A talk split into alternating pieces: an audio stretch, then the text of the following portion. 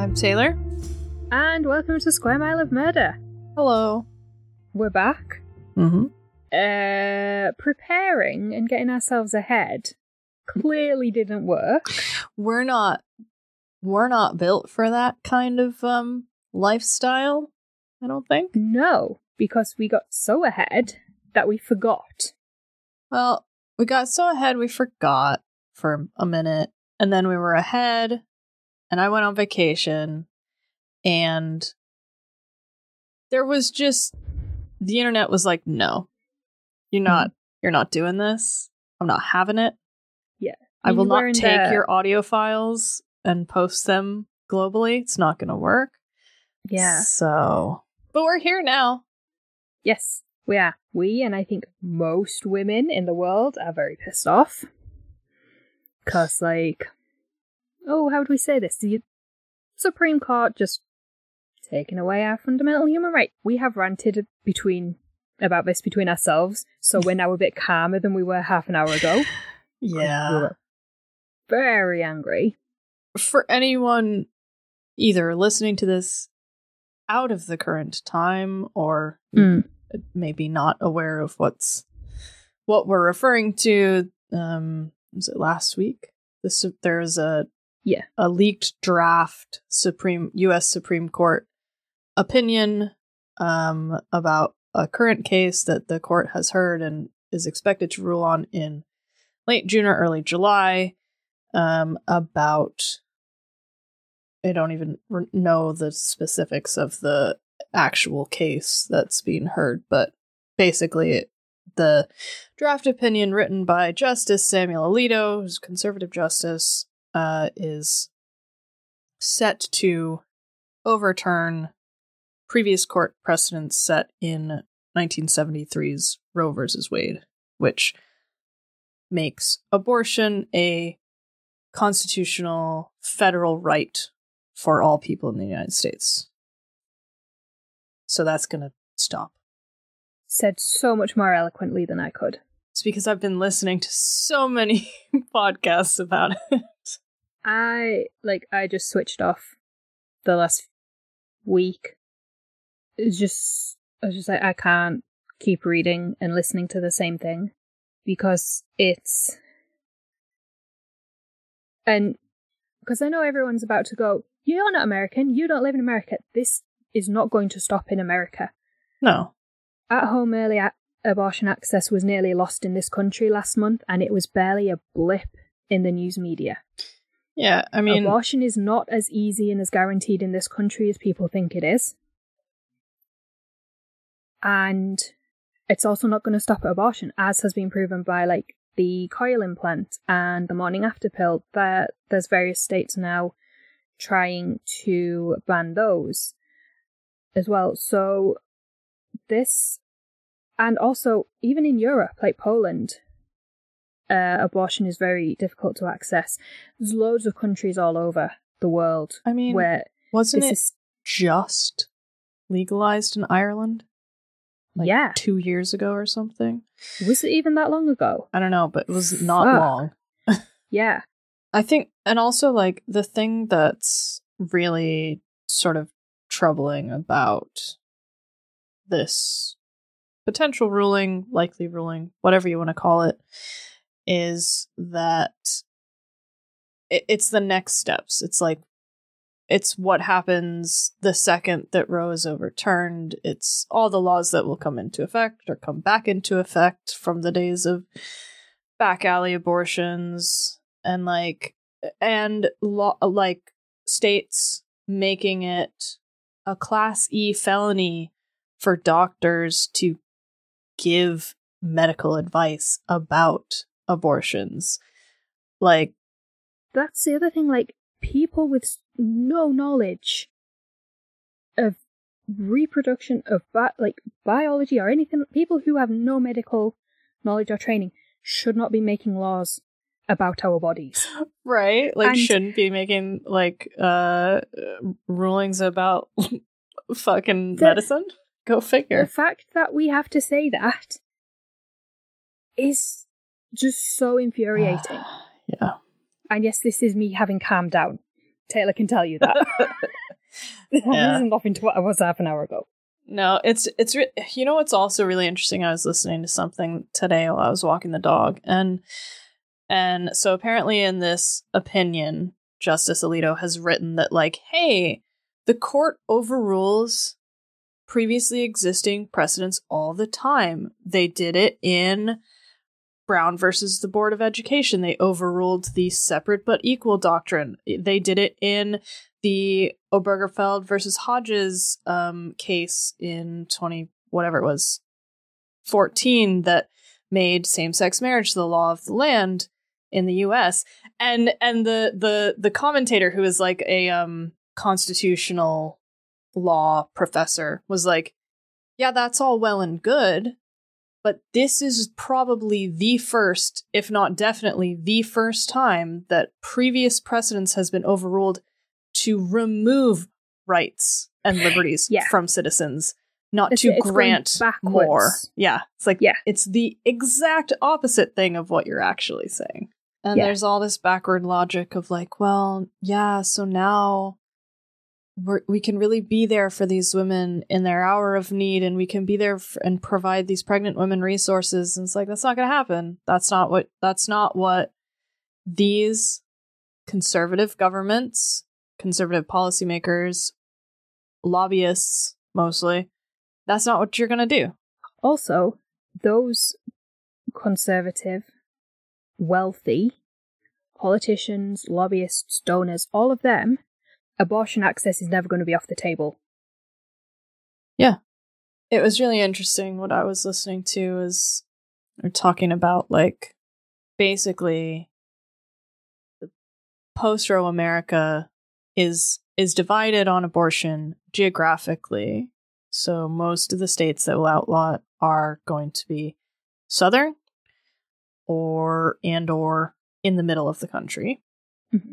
You know, traditionally your red states, but it's also going to be divided by socioeconomic class. Yeah. Because even those wealthy women in Louisiana, they'll have the ability to travel somewhere oh, yeah. to some state, because they're th- like, s- there are going to be states that will still keep abortion legal through their own legislation. Yeah. So they can travel, but disproportionately the poor, lower class, pregnant women of Texas are not going to be able to afford to travel to Colorado for an abortion. No. And disproportionate majority of those women are women of color. So it's just, it's just all kinds of bad. And that's exactly yeah. what they want. Yeah. Roe was decided, correct me if I'm wrong, on the, f- is it the fourteenth Amendment, the yeah. right to privacy? Right to privacy. The right to privacy has been sort of the basis of a lot of Supreme Court rulings. Yep. And they're all in danger. Oh, yeah. Oh, yeah. And it wasn't alarmist. Like, to say this t- five, ten years ago, it's not alarmist to say it now. We could be looking at segregation again in our lifetime. Yeah. A ban on interracial marriage, a ban on same-sex marriage. Uh, recriminalization of homosexual activity. Yeah.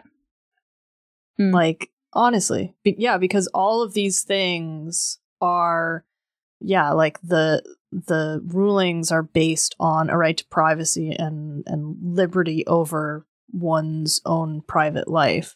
I mean, if nothing else, this illustrates the fucking fallacy of legislating through the courts. Because if these things had actually been enshrined in law at some point, mm-hmm. it'd be a lot harder to undo. Yeah. And it would be up to, like, a- essentially a vote of the people in through various, you know, systems and processes. But, like, yeah. But instead, we've got nine individuals deciding for a country of three hundred million. That just, if you can't hear those numbers and understand how fucked it is. Nine people should not get to decide the fate no. of three hundred million people. Especially when the majority of those three hundred million Americans support right to abortions. Yes. And that's yeah. the th- that's the part that just really pisses me off. It's like, public opinion states the majority of Americans are for abortion rights. Yeah. I think I think the important takeaway is this is a draft opinion. We don't know exactly what the final opinion will say. There yeah. is talk that um the Chief Justice, it's like Head Justice, Lead Justice, Chief Justice John Roberts, who is conservative, but in the grand scheme of conservatives on the court now, he's pretty fucking centrist. Um, mm. He is not in favor of overturning Roe. He's now in the minority with the le- rest of the liberal justices. But there has been talk that he's been potentially drafting his own opinion that will try to bring over one of the more conservative justices. Whether or not that's true, whether or not that will work, we don't know. Yeah. But I think the big takeaway here is if you want, if you have a strong opinion on this, you need to make that clear with your vote. Yeah. Um, in midterms, in local elections, literally just like your fucking town comptroller. I don't even know what they do, but you can vote for, for them. So, like, you should. Yeah. Because if if we're not electing the people that will champion our rights to our government, our rights will not be championed. Yes. So if this just burns you up inside, use that fire to propel you to the polls. Yeah. Because hopefully, at some point, we'll start sorting everything out. Um, so yeah, if you're still with us, thank you. Yeah, we should talk about what we're going to talk about. Yeah, aeroplanes. So, this week, we're talking about the Lufthansa heist. And I apologise to our German listeners because I'm not going to say this the same way or the right way. Throughout the entire episode, it will change. The Lufthansa heist was the largest cash robbery ever committed on U S soil, and I'll be honest, the only reason I wanted to do it is because I've heard it referenced and mentioned so many times, but never really knew the details.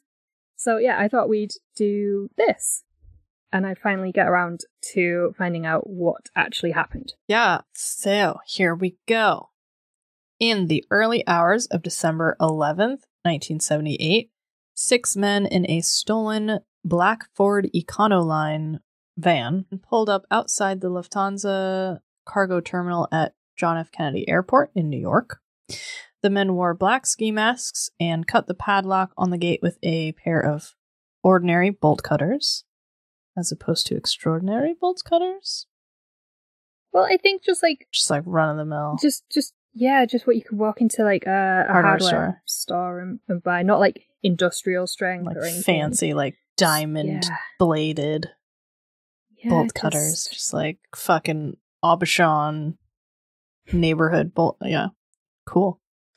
Um, at twelve minutes past three, the Econoline backed up to the delivery entrance of the terminal, and the men got out, all armed with a loaded weapon, and entered the airline's building.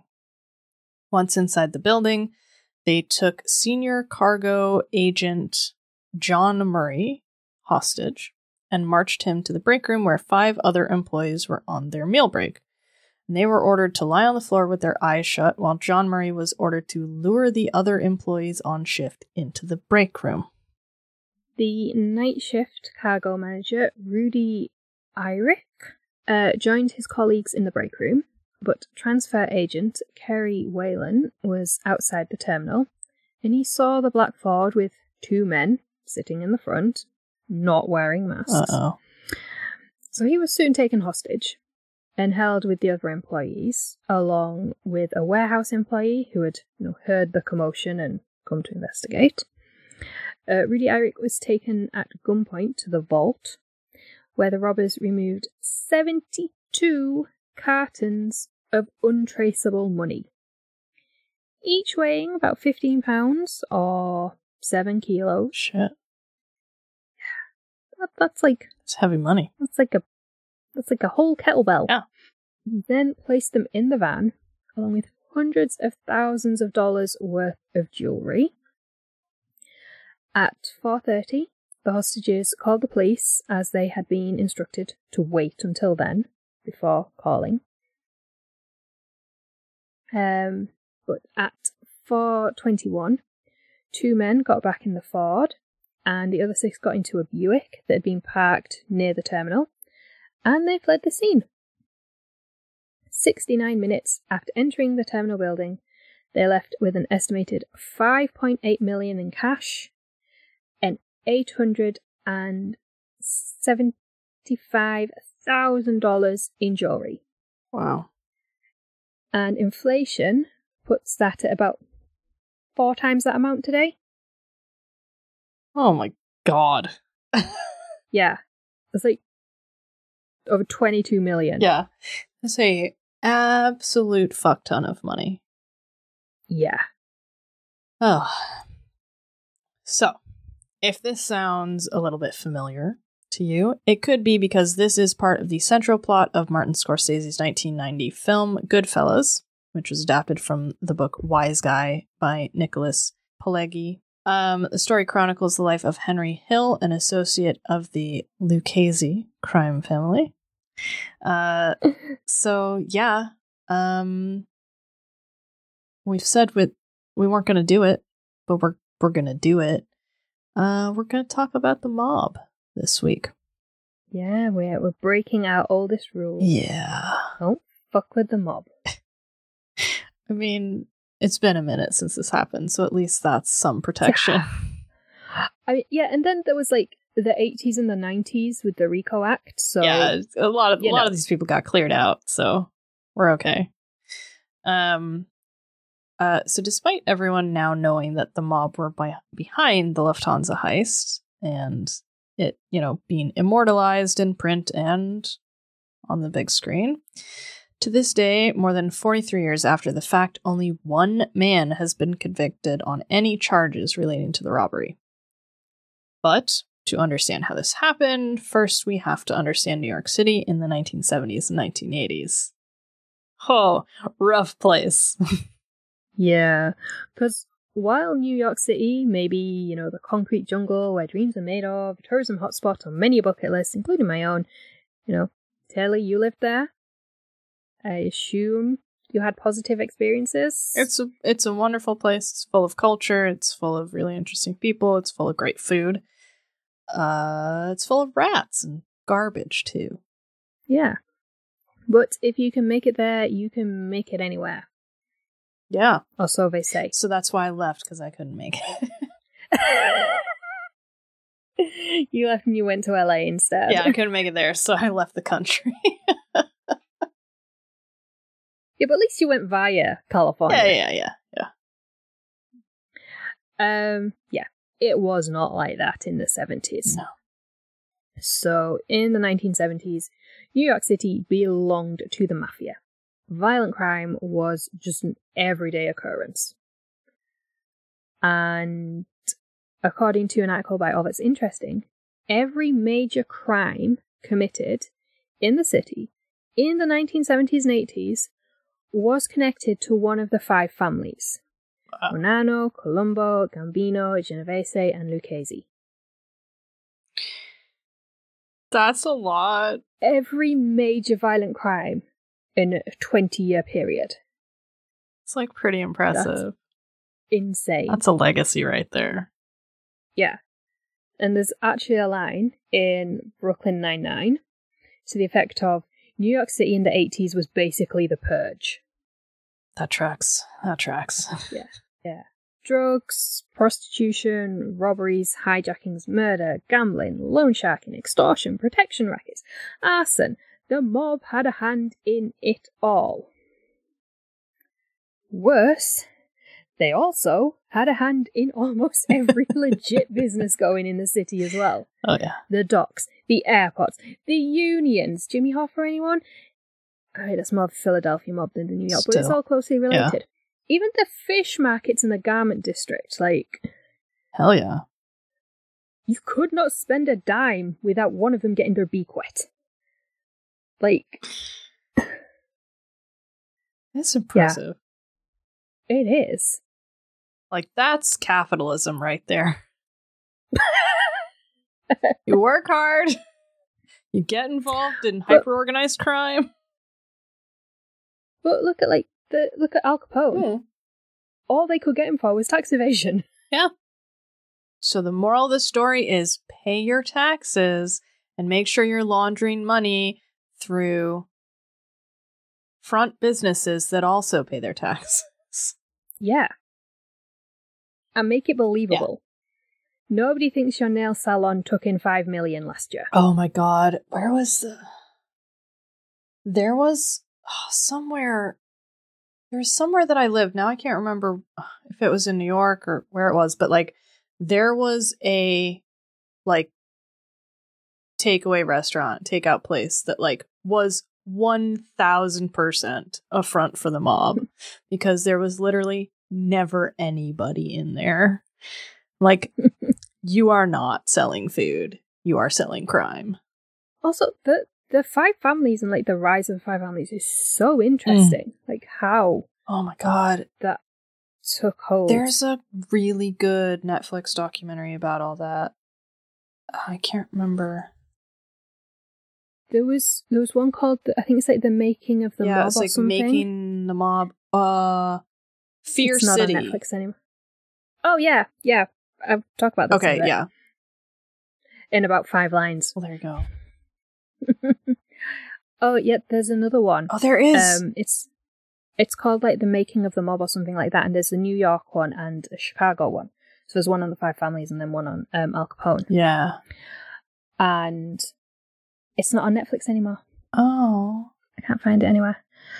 Um, but yeah, it's fascinating. Oh yeah, The Making of the Mob. There's also one called, like, The seventy-five or something, which is specifically about um a a precinct of, like, detectives in, I think, Brooklyn or Queens, maybe, who, like, went on undercover and got embedded into one of these crime families. But yeah, it's like, it's all super interesting. Yeah. Um. So yeah, if the mob interests you in how it all operates, definitely recommend those. Um. But for decades, like, neither the N Y P D nor the F B I could keep up with, like, the mob, like, until racketeering laws were finally used to bring them down in the eighties and nineties. But until then, the mob ruled the city, operating with impunity, enabled by the corruption of those in positions of power, which is what essentially allowed them to drive out of a cargo terminal at J F K with what today would be around twenty-five million dollars in cash, and face virtually no consequences.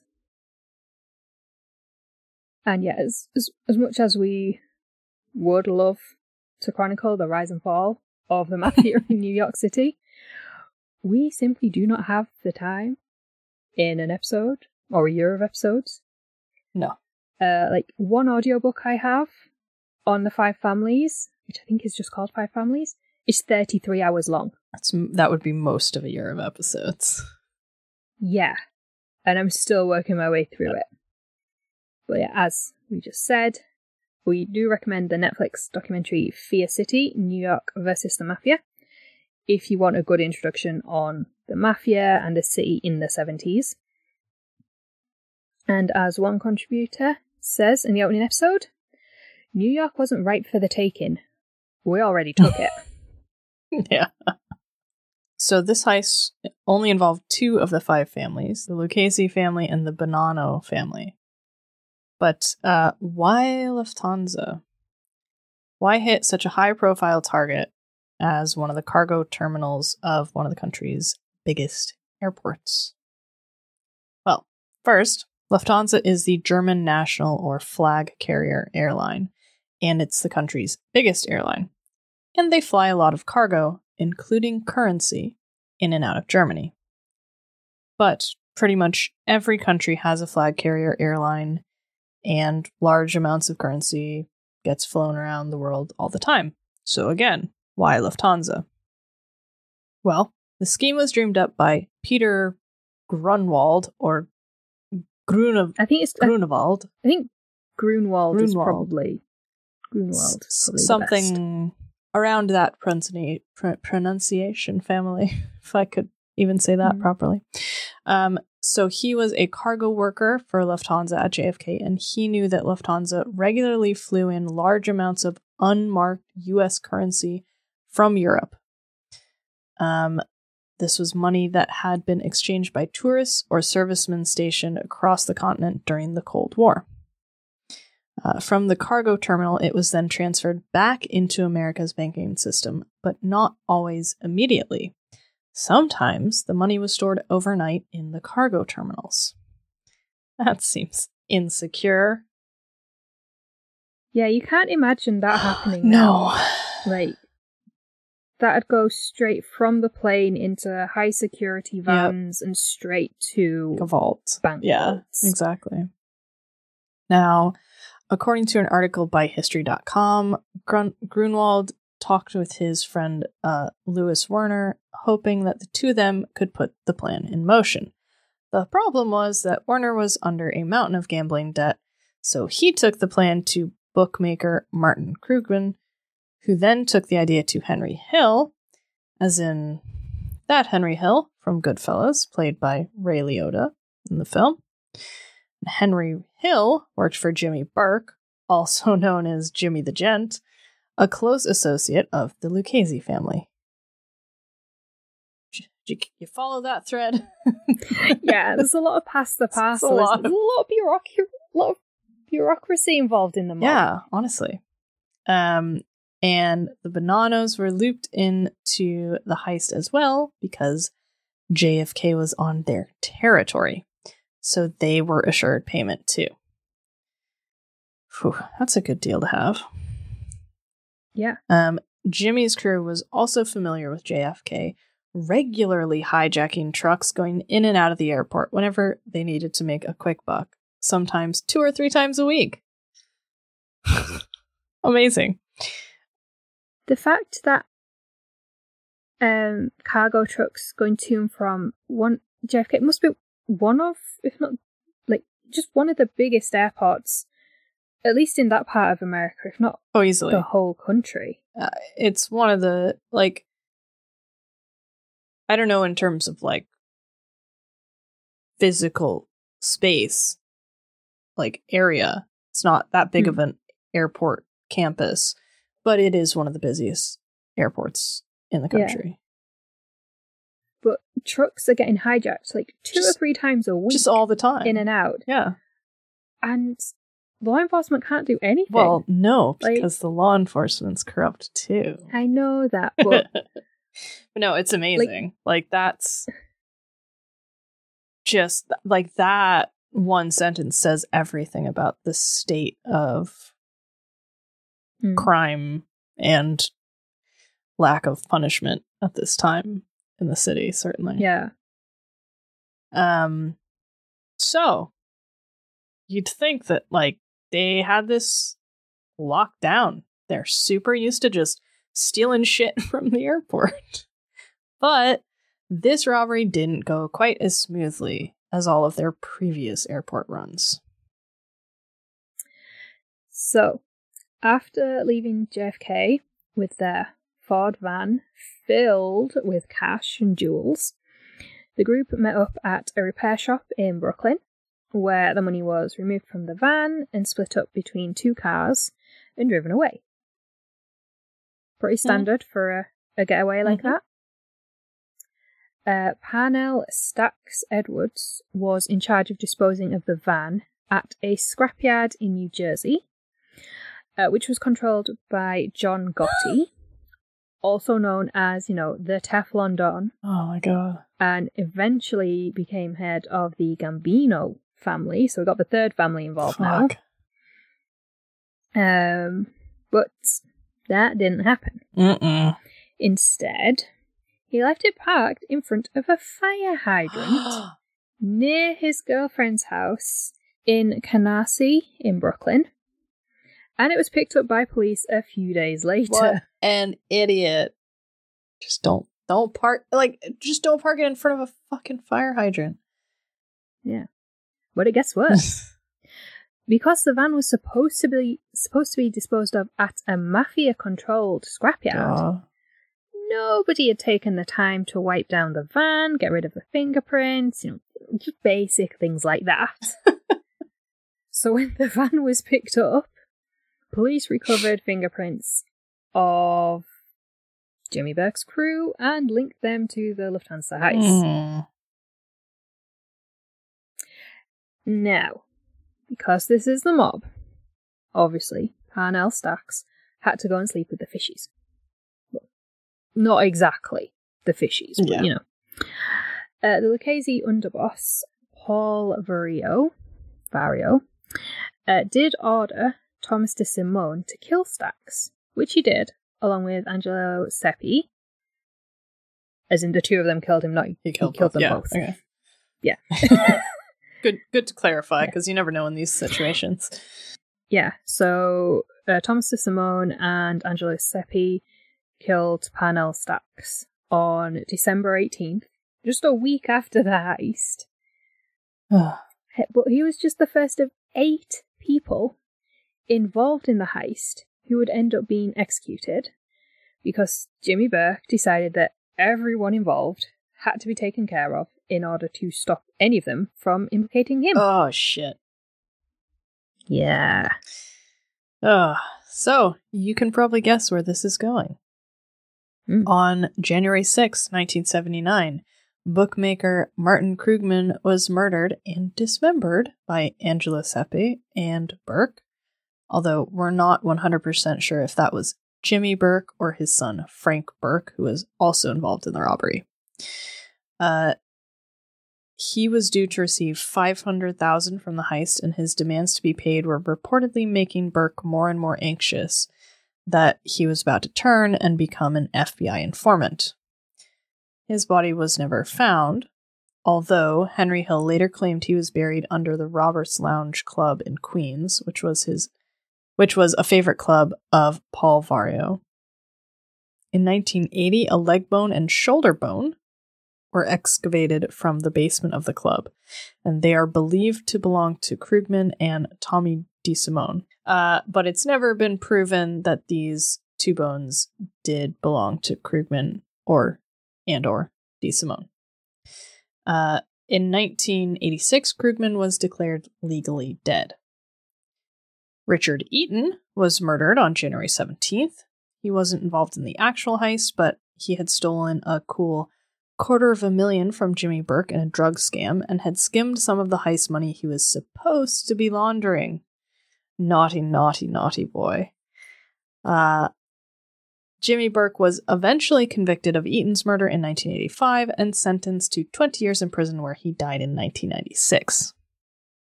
Of all the dumb things to do, stealing a quarter of a million from a mob boss yeah, like that's, is up there. That's just not smart. So Eaton's associate, Tommy, you know, Tom Monteleone, was murdered in March nineteen seventy-nine. Like Eaton, Jimmy Burke believed he had been skimming from him whilst laundering money from the heist, as well as stealing money from him in the same drug scam as Richard Eaton. Uh, Louis Cofora and his wife Joanna Cofora were also murdered in March. Louis Cofora was a money launderer from Brooklyn, and with his share of the money, he bought his wife Joanna a pink Cadillac Fleetwood. Wow. Which they drove around near J F K while the F B I were surveilling them. Wow. Like, they were not subtle about wow. this. Wow. And um, their bodies have, have never been found. Jesus. Like, A pink... It, it's, I, I, I'm actually quite mad that about... Like, pink cars make me mad. You're not a Barbie doll. Oh, come on. Pink Cadillac. That's classic. It's not classy, though. No. Like, I know I'm very not classy, but... Like, just a pink Cadillac, just no. I think more cars need to be fun colors like they were, like, in the nineteen fifties. All your, like, teals and seafoam greens and sky blues and pinks and... Ugh, like, that, that's... They're so much fun. You've got to be a bit subtle for a while. I mean, yeah. Like, if you're being surveilled by the F B I, even if it's the seventies and the mob controls the city... Be a little bit, uh, just a little Look, bit subtle. Buy the black Cadillac first, and after things have yeah. cooled down, you trade it in for the pink Cadillac. No, you just spray it pink. No, you gotta, you gotta be no, no. You do it. You do an even trade. You know they know a car dealer. You know that all the used car salesmen are in the mob, so like they can figure it out. So, Air France cargo workers Joe Bouda-Manry and Robert McMahon were both shot and killed ex- execution style on May fifteenth and sixteenth, respectively. Both of them had been offered the chance to turn state's evidence and enter WITSEC, not just for the Lufthansa, Lufthansa heist, but for a similar heist more than ten years earlier, wherein almost half a million dollars was stolen from the Air France mm. cargo terminal at J F K. And Air France is obviously the the national flag carrier for mm. France. So, yeah. Finally, in June nineteen seventy-nine, Paolo Licastri was shot to death and his body burned. He was not involved in the actual heist, but he was the liaison between the Lucchese family and the Gambino family, who, you know, wanted their cut from the robbery. Go figure. Mm. Which, I'm assuming, so the Gambinos, they weren't directly involved. No, but... That was John, John Gotti, Gotti was... Was was the was, yeah, yeah, the salvage yard or whatever, right? So... So maybe they're like, well... We didn't actually use your salvage yard, so... So we're not going to cut go you in, you. yeah? Ooh. It's, it's dangerous. That is play. dangerous. It's not smart. So how many... How many bodies are we up to now? Oh. I, um... I see. Seven, eight, nine. Oh we're up to nine. Oh my god. So. Nine. We've got nine dead so far. Five others who were involved in the heist, either directly or indirectly, were also murdered within ten years of the heist, although not on the orders of Jimmy Burke. Uh, Tommy de Simone disappeared on January fourteenth, nineteen seventy-nine, after murdering two members of the Gambino crime family who were close to John Gotti. His body was never found, but the ra- but the remains beneath Robert's lounge were believed to be his, along with Martin Krugman's. Teresa Ferrara, an associate of Richard Eaton and Tommy Monteleone, disappeared in February nineteen seventy-nine, and her body was found in an inlet of the Toms River in New Jersey three months later. Angelo Sepe was killed on July eighteenth, nineteen eighty-four, by the Lucchese family themselves after he robbed an affiliated drug trafficker of money that was meant to go to the family. And his girlfriend, Joanna Lombardo, was also murdered that day. She was nineteen years old. That is... Like, all of it is horrible. Yeah. But, like, she's nineteen. She's a kid. Yeah. It's not good. It's not good for, like, a mm. multitude of reasons. And in May nineteen eighty-seven, Jimmy Burke's own son, Frank Burke, was murdered in a botched drug deal. So now we're up to fourteen? I think so. Jesus Christ. I've lost count. Is this like our biggest body count ever? Kind of is, yeah. Besides Sonny Bean, uh, but so like... I... Oh, yeah. But no. It's just, you had to. You had Obviously. to. Obviously. So, Henry Hill was arrested in nineteen eighty on unrelated charges, and with a long sentence hanging over him for narcotics charges, and the threat of Vario and Burke wanting him dead for various dealings gone wrong, he turned F B I informant and entered witness protection. Probably smart. Uh, Hill's cooperation would lead to prison sentences for Burke and Vario, but not for their involvement in the Lufthansa heist. Uh, Burke for basketball point shaving schemes. Nice. Which, I'm guessing it's ma- that's match fixing, isn't it? Point yeah, shaving. It's just like, it's, yeah. it. well, it's betting not that the team will lose necessarily, but they'll win by a certain amount. So, yeah, point shaving. And Vario was arrested for racketeering, gambling, and loan sharking. And uh, both of them died in prison. Mm. Five others also turned informant, including Peter Grunewald, whose idea the heist was to start with, uh, Louis Werner, and his girlfriend and eventual wife, Janet Barbieri. Louis Werner was arrested in eighteen... eighteen- no, what?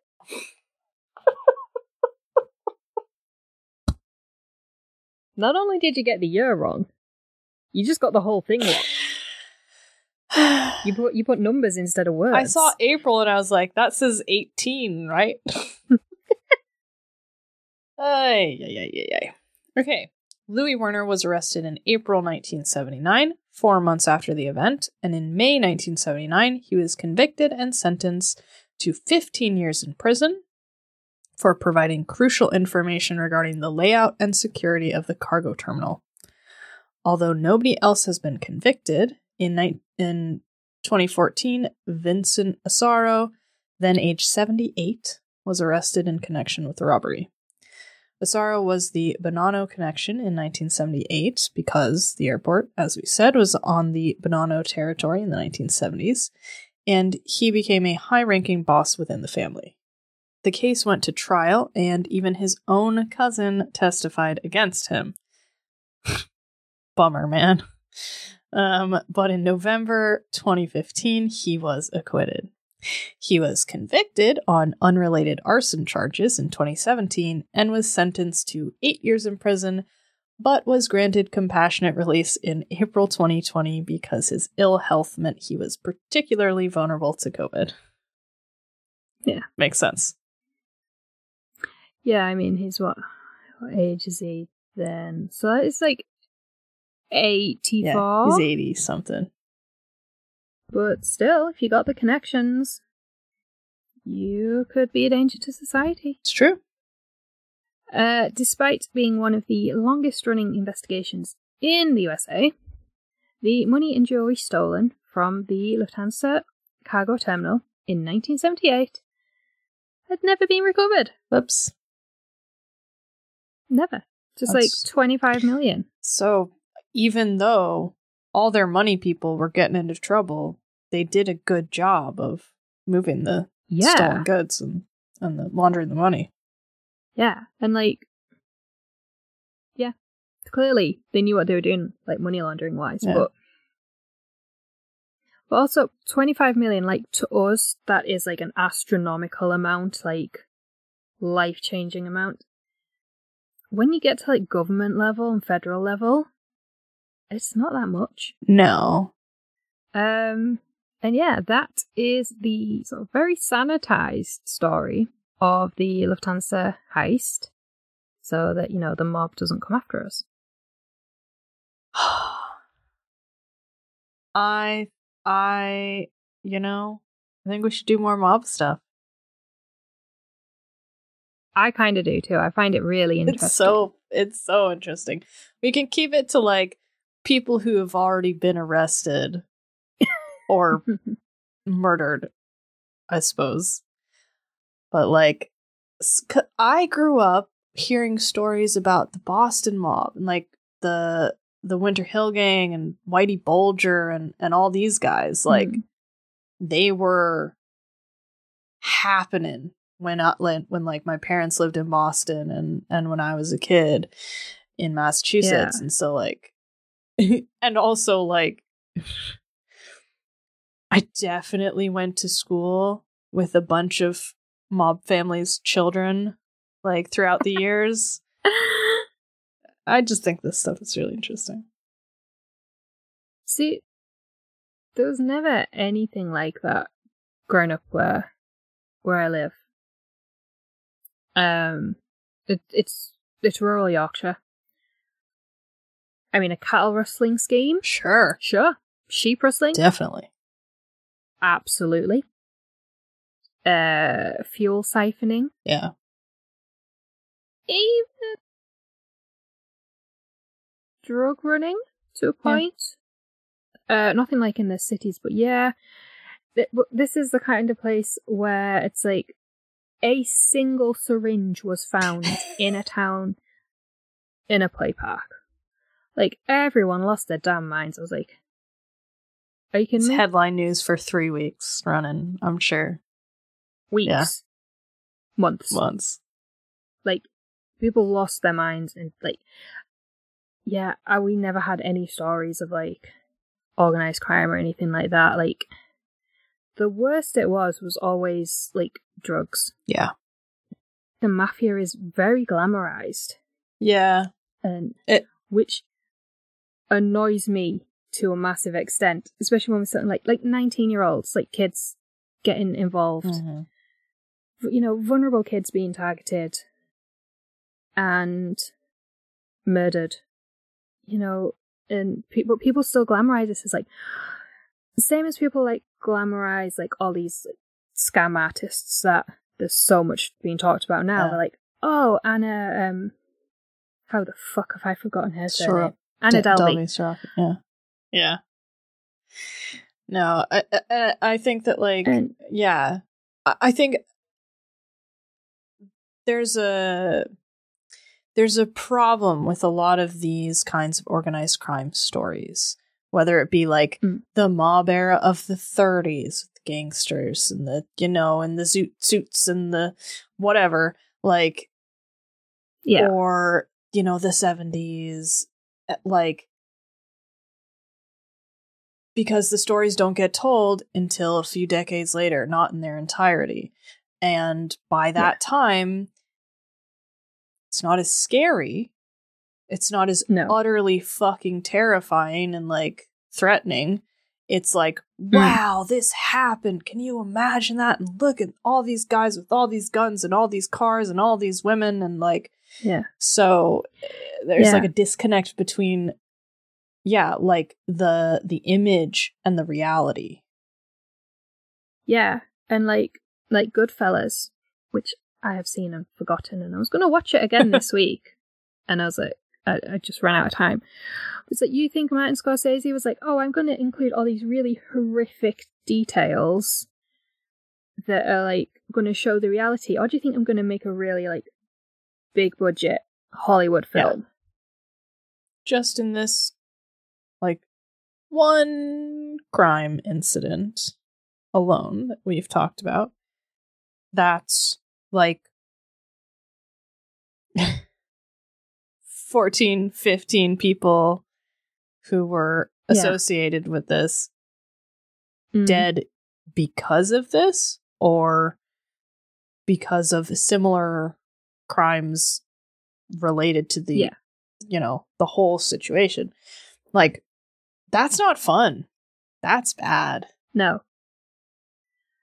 No. And I think that that's another danger with, like, like, I mean, we know true crime entertainment is problematic by its very nature. Yes. We are as Hello. much a part of that. Like, we are as much a part of that as, as everyone else in who, who creates any kind of true crime content. But when we start, when everyone starts telling these stories as though there's, as though it's like the mob is like the little man, like taking on the guy, yeah. you know, you know, like the big guys out there, and it's it's not. No, it's it's real, and it's real people. It's not, it's not the bank. You think you think the banks took a hit from this? No, they have insurance. uh, yeah, we can watch like uh, Fear City, or we can watch any documentary about the seventies. You, maybe it's different for you of having lived in New York, but I can't imagine, like, I can't reconcile the New York I've seen on T V, mm-hmm. the New York I see, like, our friend, we have friends in New York, like, their Instagrams, all these pictures, I can't reconcile that with these images from, like, the seventies. Mm-hmm. And I think that's a danger that we don't, it doesn't feel real and it doesn't feel like real people. Yeah. I mean, New York is an entirely different world now than it was then. It's an entirely different world now than it was in the nineties. Like, it, mm. it's, it went through a massive transformation um, to make it clean, tourist friendly, to revitalize mm. the city, because it was just a horrendously dangerous place to be yeah. for a long time. Mm. Um, so yeah, it is. It's hard to be like, well, it's, it's just New York. But it wasn't. Yeah. It was just deadly. yeah. Yeah. So, that's a uh, Lufthansa oh. heist.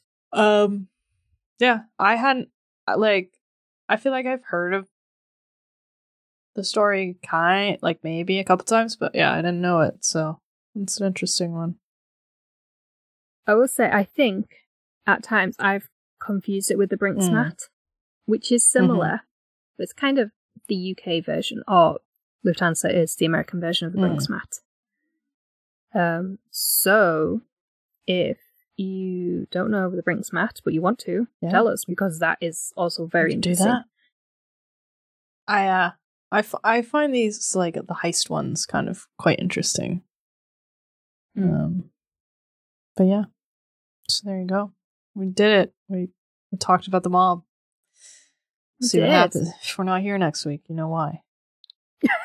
It's not just because we haven't gotten our shit together. Yeah, I mean, that's that's not a good, that's not really a good threat. Like, oh, well, we've just been a bit useless yeah. lately. We've got to go back to doing everything last minute because that's the only one that's work. Honestly, it's that pressure that keeps you going. Anyway, um, thank you for listening. Let us know your favorite of the five families. um, Please don't say that. uh yeah but yeah let us know if you want us to talk about the Brinksmat, because that yeah it's it's all really interesting. um mm. And let us know what you think of the episode, and if you like the show, be sure to rate and review us on your podcast app of choice, especially Apple Podcasts, and subscribe so you don't miss a new episode, assuming we're still here and the mob hasn't gotten us yet. yeah yeah um And if you want some Square Mile merch, we have some. Uh, it's pretty cool. Uh, it has Square Mile related stuff on it, so you should check it out. Um, and you can find the link for that in our show notes, or on our website, or at square mile of murder dot store. And if you'd like to help us cover the costs of making the podcast and help us invest in the future of the show, because why would you ever want this to stop? Right. You can join us on our Patreon page. Tiers start from just one pound per month. Every patron gets regular episodes one day early, a shout out on the show, priority case requests, and a lifetime discount on merch. And that's just for one pound a month. As the tiers go up, you get even more, including bonus episodes and exclusive stationery that you cannot buy. So check that out at patreon.com forward slash square mile of murder. Links are in all the usual places. Uh, links to abortion aid and abortion information uh, resources will be in the links as well. Um, because, yeah, we ain't done being mad. No. Yeah. So we'll be back. Yep, hopefully next week with uh, our final uh, sky-related mm. crime, plane-related yes. crime, uh, which we're really interested in. We're really looking forward to. It's a big one, guys. It's a big one. Don't tell I'm them I'm not going to tell them what it, but just, like, be ready. Like, this is one of my favorite uh, unsolved crimes ever.